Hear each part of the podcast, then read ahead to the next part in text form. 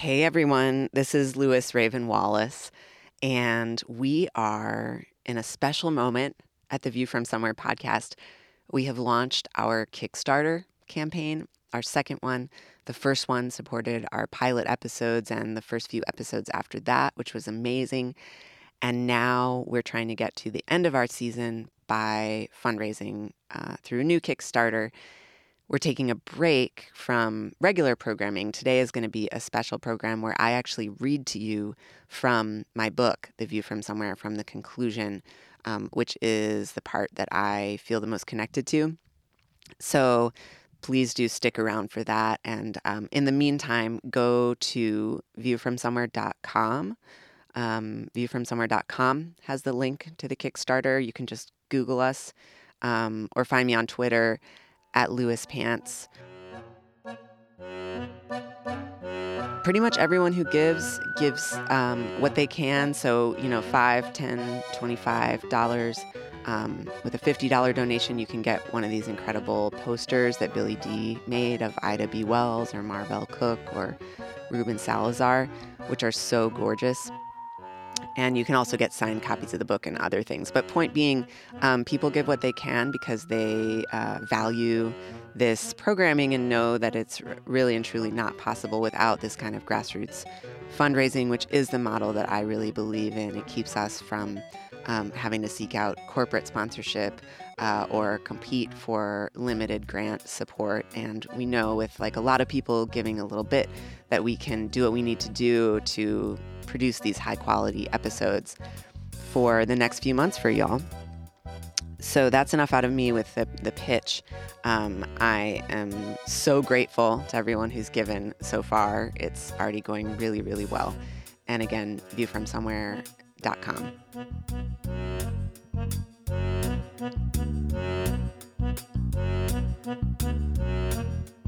The conclusion of the book, The View from Somewhere, is called The End of Journalism.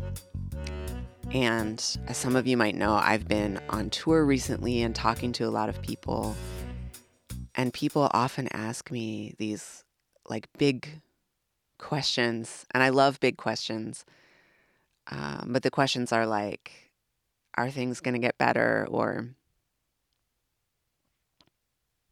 Should we work from the inside or from the outside of journalism to change journalism? Um, how do we change people's minds? What do we do about fake news? What do we do about alternative facts? What about the fact that people are uh, don't care about facts anymore? People ask me that. So this conclusion in a way is kind of my own take on some of that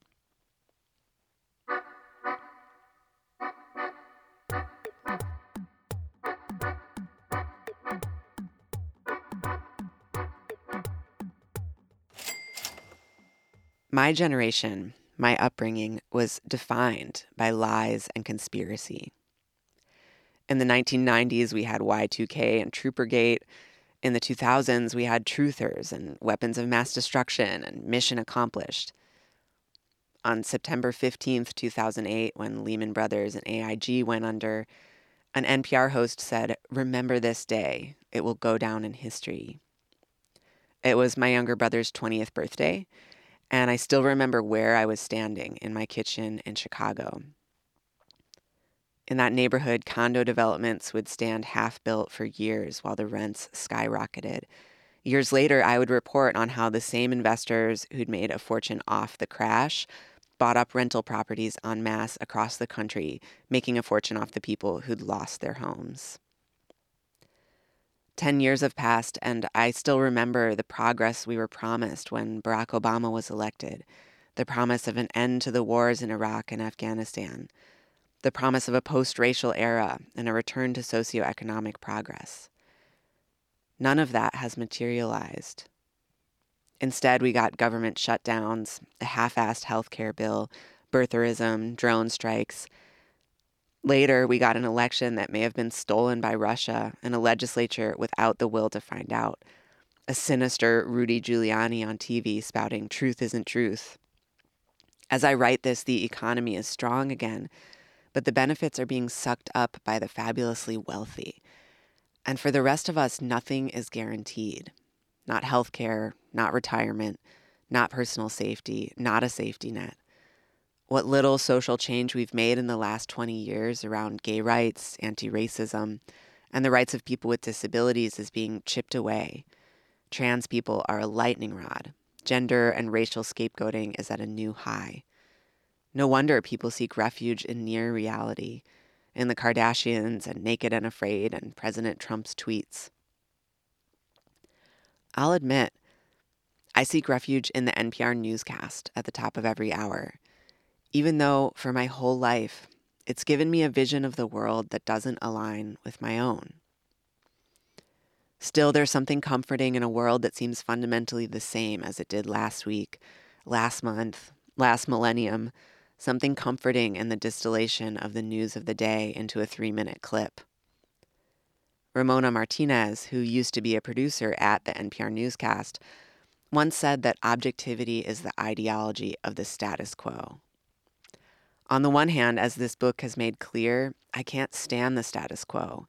It doesn't have room for me and my communities. It's an emperor with no clothes. It's a mess. But on some days, for me, the status quo can feel like a refuge. It relieves me of responsibility and fear. Let's just pretend those are clothes on that monarch, that everything is fine. Wildfires and hurricanes, wars and mass shootings, celebrity deaths and congressional stalemates become something easy to digest. The calm voices keep the listener at a distance, and I get to be the listener, a member of the anonymous crowd. That distance, the sense that we are not implicated, yields a temporary comfort, probably a false one, but this too is part of the promise of objectivity. If you can stand outside of the world, you can afford not to change it. Mine is not an argument against the rigorous pursuit of facts, or even an argument that the job of every journalist is to write opinion pieces all day and then protest by night. I love the NPR newscast like a childhood stuffed animal. In an alternate universe, I once fancied myself a less cool Korva Coleman. I feel sure that there is still a place, a big, important place, for people who seek the truth, who shape and give it meaning but we have to know what power we have in the shaping.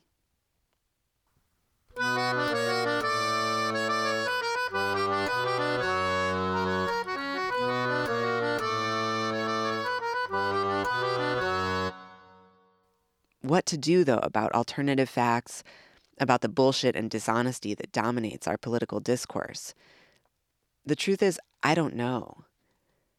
And one of my deepest beliefs one of the practices I value the most is admitting what we don't know, allowing our minds to swim in the questions, to be submerged.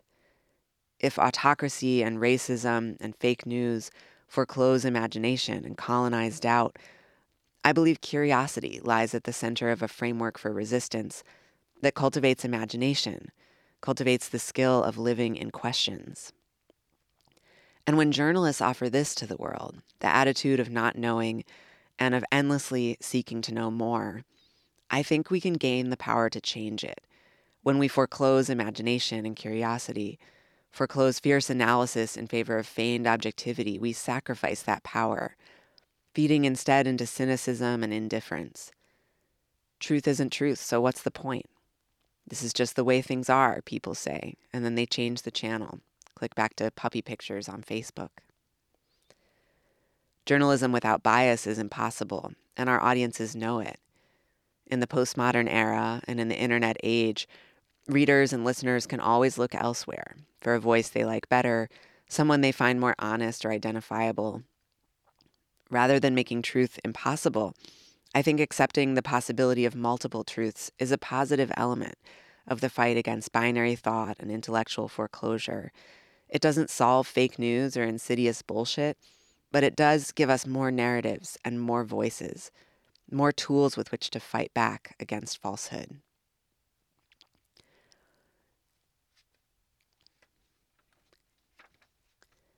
Kevin Young writes What if truth is not an absolute or a relative, but a skill, a muscle like memory that collectively we have neglected so much that we've grown measurably weaker at using it? Maybe what we're trying to work out here is how to build back up a muscle that's become atrophied in this country our ability to ask questions. But inquiry is hard to do. Humility before the terrible, wide world too easy to forget in favor of simplicity. If we understand truth as a skill, it requires us to break down the barriers between journalists and the public, to move toward the end of journalism as profession and toward new models driven by collaboration and education. What if exercising our ability to seek out truth, using our muscle of curiosity and questioning, was a job for all of us? One thing I do know is that we should not succumb to hopelessness in the face of alternative facts. Truth matters, even when it's multifaceted, prismatic, and strange. If cries of fake news lead us to the conclusion that nothing at all can be true, then the game is pretty much over. The winners are the people in power, the people with something to hide.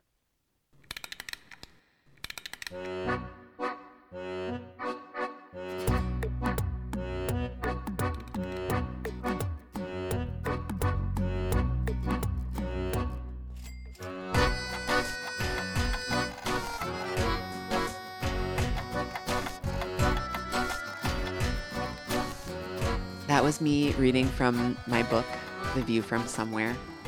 Um, one of the rewards for our ongoing Kickstarter campaign is a signed copy of the book if you're able to donate at the $100 level. And there's other really great rewards, including bonus episodes for everybody who gives. So um, please do go to viewfromsomewhere.com and Thank you to WUNC for studio use today.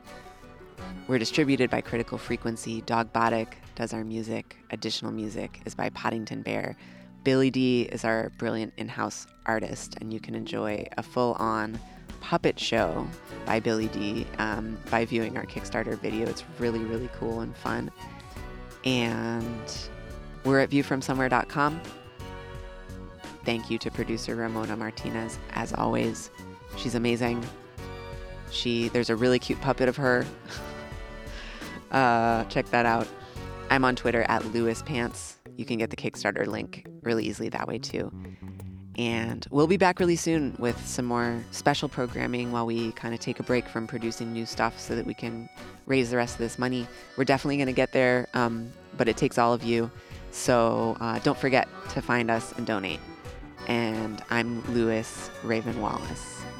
Thank you for listening.